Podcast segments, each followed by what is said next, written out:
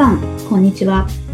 鈴木康之のノンストレスコミュニケーションポッドキャスト、今週も始まりました。ナビゲーターの山口直美です。鈴木さん、今週もよろしくお願いします。はい、よろしくお願いします。ねえ、今日は、配信日が成人の日ということで、はい、おめでたいですね。おめでたいですね。はい前回もおめでたいお話を聞きましたけど、ね、前回は直美さんのお話でしたけど、成人の日ね、もう、に、もう、だ、もう、あいや、困ったな。ダダブル成人の日を過ぎてるな。おーもう、もう、もう、もう50今年4だから、もうもう、に2回、2回転、2回転半ぐらいになってくるね。2回転半ぐらい、半を過ぎてるな。そうか。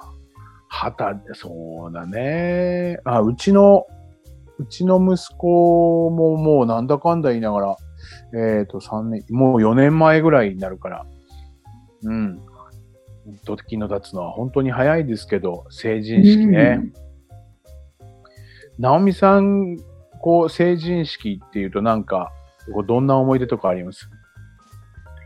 えーっと、ちょうど大学生で、うん。県外に出てたんですけど、その時だけ実家に帰ってきて、うん。着物を着て、うん。なんか久しぶりの同級生とちょっと話をしたり食べたり飲んだりしたなーくらいの思い出です。同窓会を初めてしたっていう。ああ、そうなんだ。はい。なるほどね、なるほどね。そうか。えーちなみに、その、まあ、学生時代で高校とか中学とかぐらいの同級生と、こうんう、お話ししたっていうけど、今でもその中でもなんか仲のいい方はいらっしゃったりとかするの？あんまりいないですね。なんか合わないですけどね、最近。ああ、本当ですか。はい。なかなか、なかなかね、成人式以降って本当に会わなくなるよね。うーん。ばったりどっかでこう会うことはあるんだけど、そうそう何かこう会うことってなくなって、そういう集まりって多分成人式が最後のような気がするね。はい。まあ、あとは会社とかに入れば大きい会社だとね、入社式みたいなのあったりとかするかもしれないけど、うんうんね、それは同い年っていうだけの話だからね。うんんそうですよ。そうか、直美さん大学生だったか。僕はもう本当に、もう僕は就職してたんでね。はいい。その日も一応成人式っていうのはあ、え成人式はだから、えーっと、地元には帰らず、仕事もあったんでね。うん会社、まあ会社は、あのー成人式を会社でやってくれるようなのがあってね。はい簡単にね。そう。それ、れで写真撮ってくれたりだとかって言って、もうその時も仕事してましたよ。おーなんかバタバタと仕事をしていたような気がするなまあ二十歳になったって大人になったっていう実感とか、お酒が飲めるとか、あの、表だってね、お酒が飲めるとか、そういうような意識はあったなあー選挙権が、当時ね、選挙権がなんて思っていなかったな。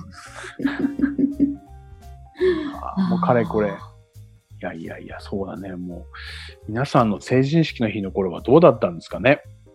ねえ、どんなことを思ってたんでしょうね。ねえ。まあ、本当にもっともっとこうするぞとか、こうなりたいとかっていう夢を持っていらっしゃる方も多かったんじゃないかなと思うけど。うん。い今、今、今、本当に、二十歳前後ぐらいの方と、二十歳前後ぐらいの方とお話をちょこちょこっとすることはあるんだけど、へえ、すごい仕。事からね、はい。広いですね。あの、はいうん、えっ、と、いろいろと、まあ、コンサルをさせていただいているところのお会社の、お会社とかお店のお息子さんとか、うんうん、お嬢さんとか、そうそう。まあ、スタッフの二十歳ぐらいの子うんとかは、あお話をさせてもらうんだけど、やっぱりなんか、淡々とはしてるんだけど、僕らの時はね、もっとこうなってやるぜとか、こうなりたいみたいに思っていて、すごく、こうなんか力が入ってた感じはするけど、今はものすごく、すごく自然ね、毎日楽しい、だから、まあ、二十歳だからね、すごい何かこう人生の目的とか目標なんて重いものではないけど、話を聞いてて感じるのは、毎日この楽しさだとか嬉しさっていうことが続く続かないということよりも、今これを感じている延長線上に多分自分の何か幸せな目的、時には、えっと、結婚かもしれないし、家庭を持つこととか、仕事で、え、成功し何かに貢献するとか、なんか明確ではないけど、薄ぼんやりだけど、日々、こう、充実した一日を過ごそうって思ってる人は結構二十歳前後の人が多いんだよね。へえ、しっかりされてますね。うん、本当にしっかりされている子が多い。うん、うん、本当に多い。で、この前、たまたまある高校の、まあ、説明会って言ったところに行かしてもらったときに、まあ、卒業生のね、もう、あの、間もなく卒業生っていう方たちの、えっ、ー、と、言葉を聞いたのね。在校生にというか、これからあの高校生になる人たちに向けての話とかも、まあまあ素晴らしかったね。へえ。うん。しっかりしてた。うん。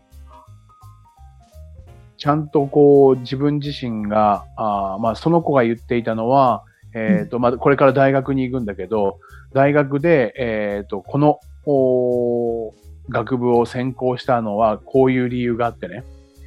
で、えー、できれば就職はこういうところにしたい。それは何かというと自分の好きなスポーツを実は、えー、広めるためには、やはり自分が大好きなこのスポーツをどうにか世の中に広めたい。みんなにこのスポーツの楽しさを知ってもらいたいから、だからこの会社に入り、それで自分がそれに貢献していくこと、みたいなことをきちっと言うんだよね。へー。もう18歳の時には、僕はもう早く東京に行って遊びたいと思ってたからね。まあそんなことを考えると皆さんしっかりしてるなとかって思う。うん、で、まあ、すべての人がね、明確にそういうこ、そういう言葉として目的、目標を持っているとは思わないし、自分自身も18の時にそこまでは思わなかったけど、うんうん、やっぱりどこかのタイミングでは、でもその彼はね、18歳でもそういうものを一旦持ってるわけですよ。はい。そのやっぱり言葉は力強かったし、うん、えと何かこう将来に向けて何かこうワクワクしてると生き生きとしてね、話をしてたからね、みんなの前で緊張してるとはいえね。うん、そう。そうすると別に18でとか、まあ、仮に20歳でとかね、うん、えー、時には30歳で、いつでもいいとは思うんだけど、やっぱりそのタイミングタイミングで自分はこうなりたいとか、こういうことを感じていたいとかっていう、その目的目標みたいなものを持った瞬間に人間は生き生きするんだなっていうふうには思ったね。ええー、あそっか。そりゃ前回の直美さんにも思ったよ。ああ、うん。そうか。決してあの、二十歳で。うん。うん、二十歳でもそうだし、あの、僕が、その、個人的に、えっ、ー、と、カウンセリングとかコンサルとかさせていただいている方も、なかなかやっぱり日々、えー、時間に追われたり、仕事に追われたり、でも使命感は持ってるの？会社の経営者であったりとか、えー、時には母親であったりとか、ね、うん、会社員であったりとかっていうことで、一生懸命間違いなく仕事をしていたりとか、役割、役目をね、全うされてるんだけど、そこに、その先、その先に何か見えているか見えていないか、何しろ、えー、イメージできているかイメージできていないかっていうところをイメージできてくるとね、はい、こんな感じになっているっていうことがイメージできてくると、やっぱり毎日が充実してくるみたいよ。見たいよっていう言い方してんだけど、それを見てもらおうと思って僕は仕事してるんだけどさ。ど。たかが僕はもう本当に、えー、と、ここ4、5年ぐらいの話だけど、個別にいろいろと面談っていうかね、話を聞かせていただく中で、本当にでも多くの人が今までこう、その場その場では幸せ感じたり楽しいとかって思ったけど、さらに、やっぱりこう、自分がこう何か目的を持つことって、すごく毎日が充実して楽しいっていうことを感じています。うん。時には短期的な部分で言ったら子育てとかね。ああ、はい。そう。ただ子育ても毎日毎日食事を作ったりだとか洗濯をしたり掃除をしたりその中で勉強もさせなきゃいけないし進路のこととかいろいろやっている中で言ったらやっぱりその母としてとか子育ての価値観とかそういったものを感じられなくなっているんだけど、そう。でもお話をしているとね、やっぱり自分の、やっぱり今の幸せと、これからの幸せを考え、感じた時って、えー、息子さん、娘さんが社会人になりね、それで幸せに暮らしてもらって、充実しているっていうことが、そのお母さんがイメージできれば、それは自分にとって必要な時間、すごく必要な役割として日々の時間っていうのを過ごせているっていうことが実感できるから、それがだから生きがいとかやりがいみたいなとこになってくるんだよね。なるほど。そうそうそう。そっか。じゃあ、あれですね、その日々何かこう、まあ、毎日毎日に追われているものであっても、例えばまあ、主婦の方だったら自分の、まあ、生活を作ることとか、で、外でお仕事されてる方は、まあ、自分の仕事の仕方とか、そういういろんな部門部門で自分の幸せはこういう道っていう、それを作イメージできてると違うっていうことですね。うん。うん。で、うん、多分無意識なうちに多分人生を送ったとしても、ゴゴールは一緒なのかもしれない。ああ、はいはい。ゴールは一緒なのかもしれないけど、ある程度薄ぼんやりでも自分にとっての充実した人生ってこういうことだなっていう、えっと先の道がね、うんうん、明確ではないけども薄ぼんやりでも見えていたら明かりがあって前に進むことっていうのはそんなに怖くないじゃない？うんだけど真っ暗闇のところって一歩足を出すのってすごく勇気がいったりとか怖いじゃない？はい。そんなイメージだと思うんだよね。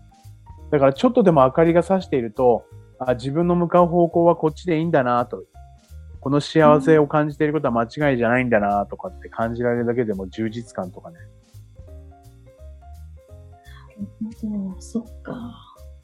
確かになんか悩み事とか、まあ、日々忙しくってもなんか大変とかっていう気持ちにとらわれてるとちょっと疲れちゃうんですけど、うん、そうじゃなくてあ将来こういう風になりたいから今まあちょっと大変だけどあ将来はこうなるんだとかあきっとこの子も大きくなってこういう風になってとか、うん、なんかちょっと明るい方の幸せの方をイメージするってことですね。そうそうそうそう。そうイメージですよ。本当に。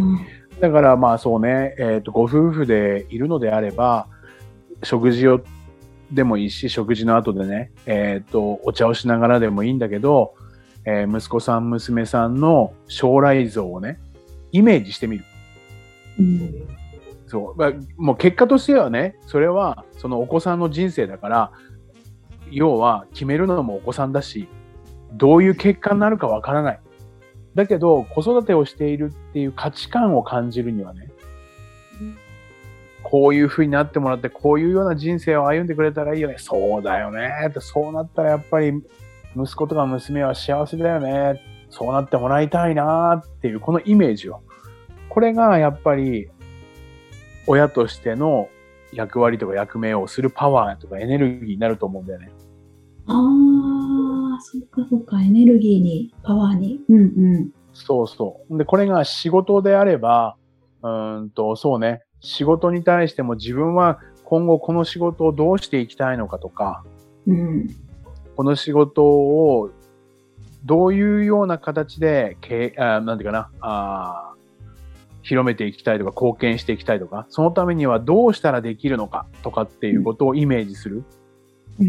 そう。そうすると現実、こんな会社ができている、こんな仕事をしていたら私は幸せだ、みたいなことをイメージができれば、そうそうそう。その会社の中の、会社のね、関係性だとかっていうことも人それぞれだから、少しずつ違うけど、自分のも、この会社にいながらも自分の目的って、どんなような仕事をすることが目的で、っていう、そう、関係性で言うとどうしても人にフォーカスしてしまいすぎるから、子育てで言ったら変な話、こういう大学に行きなさいとかね、こういう勉強しなきゃダメだとかっていう具体的なことばっかりを結果として相手にフォーカスしちゃうでしょああ、はい。うん。だけど、ここはやっぱり自分にフォーカスして、ジャッジするのは当人なんだけど、当人かもしれないけど、こっちはジャッジしなくて自分の思うようなイメージっていう中で進めていった方が心地よいし、うん。そうそうそう。ちょっとだからそのためにも少し時間をとってね、ゆっくりと私はどういうようなじ仕事をしたいのかとか、そうそういう目的、目標を作る時間っていうのもね、必要なのかもしれないですよ。おー、なるほど。そうか。自分の目的と目標を持つこと。うん、うん。なるほど。そう。目的、目標っていう言葉だけではなくて、そこからのイメージね。うん。イメージ。そのイメージっていうことを、イメージがね、できにくいんでね。はい。ですよね。これ、イメージするためには前回の放送をね、聞いていただいたらね、いいと思うんだけど、ナオミさんのね、そう、心地いいっていうことを感じるとか、いわゆる。る五感が研ぎ澄ませられてないと、イメージできないんだよね。美味しい、美味しいって言っても美味しいのはわかるけど、お自分にとっての美味しいとかって、どんなことが美味しいのってイメージできるには、日々の美味しいを感じていないと。だから、ナオミさんが前回放送ではお話ししたけど、心地いいっていう言葉は知ってるけど、実際の心地いいっていうことを感じていないと、日々。うんうん。イメージできないじゃん。5年後とか10年後の心地よさって何って言ったら、い今感じてなければ、経験として感じたことがなければ、未来をイメージできないよね。ああ、そうかそうか。あ、つながってきました。あ、すごいですね。そうそうそう。今。今この瞬間、この心地いいを感じているから、これを研ぎ澄ませて毎日いけば、もっともっとイメージとして、心地よさっていうものが明確にイメージができるはずなんだよね。はあ。そう。これは五感、目からも感じるし、匂いもそうだし、味覚もそうだし、聴覚もそうだしね。皮膚的な感覚もそうだと思うけど。そう。だから日常のちっちゃいことの感じるっていうことを研ぎ澄ませていくとイメージしやすくなってくる。うんわあそうすると目的目標がより明確になって、そう。そこに進んでいけるような気がするね。おーすごいヒントです。なるほど。感じるっていう感性を研ぎ澄ますことで、目標や目的が、イメージがしっかりできるようになってくるっていう。そういうこと。まあ僕は前し失敗してるというか、前はさ、営業ずっとやってると、お年間5000万円っていう目標とか、ね、それで、えっ、と、お給料をたくさんもらう、ボーナスをたくさんもらうっていう目的とかは持っていたけど、それって五感で感じられなかったからね。うん。うんうん。イメージができなかった。イメージできなかった確か。にまあ確かに、それだけのこともしたことがなかったから。だけど日常の何か嬉しいとか楽しいとか心地いいっていうものの延長線上がそこにあるってなったら、もしかするとイメージできたかもしれない。そうしたらもっともっと簡単にとは言わないけど、もっともっと達成するまでに時間は短くなったかもしれない。だからもう本当イメージ。イメージをちょっと今年はね、大切にして皆さん、はい、幸せのイメージですよ。これをやっていくとね、多分関係性、人との関係性もものすごく良くなってくると思う。フォーカスするのが相手にばっかりフォーカスするんじゃなくて、自分にフォーカスしていれば、相手との関係性が逆に良くなる。相手ばっかり見てるから、相手に怒りを感じてしまったりとか、相手が不十分だって相手ばっかり見ているんだけど、自分、自分にもっとフォーカスすることによって、よりコミュニケーションは本当に良くなってくるから。はい、うわー 心に刻みます。はい。ぜひぜひちょっと、はい、また意識して、はい、日々、イメージして感じていただければと思います。感じてイメージしていただければと思います。はい。そのところかな。ああ、すごい。ありがとうございます。はい。それでは最後にお知らせです。ノンストレスコミュニケーションポッドキャストでは皆様からのご質問をお待ちしております。コミュニケーションでのお悩み相談や、こんな時どうするのなんていうご質問を鈴木さんにお答えいただきますので、皆様どしどしご質問ください。ポッドキャストの詳細をご覧いただきますと質問フォームが出てきますので、そちらからご質問をいただければと思います。それでは今週はここまでとなります。また来週お会いしましょう。鈴木さん、ありがとうございました。はい、ありがとうございました。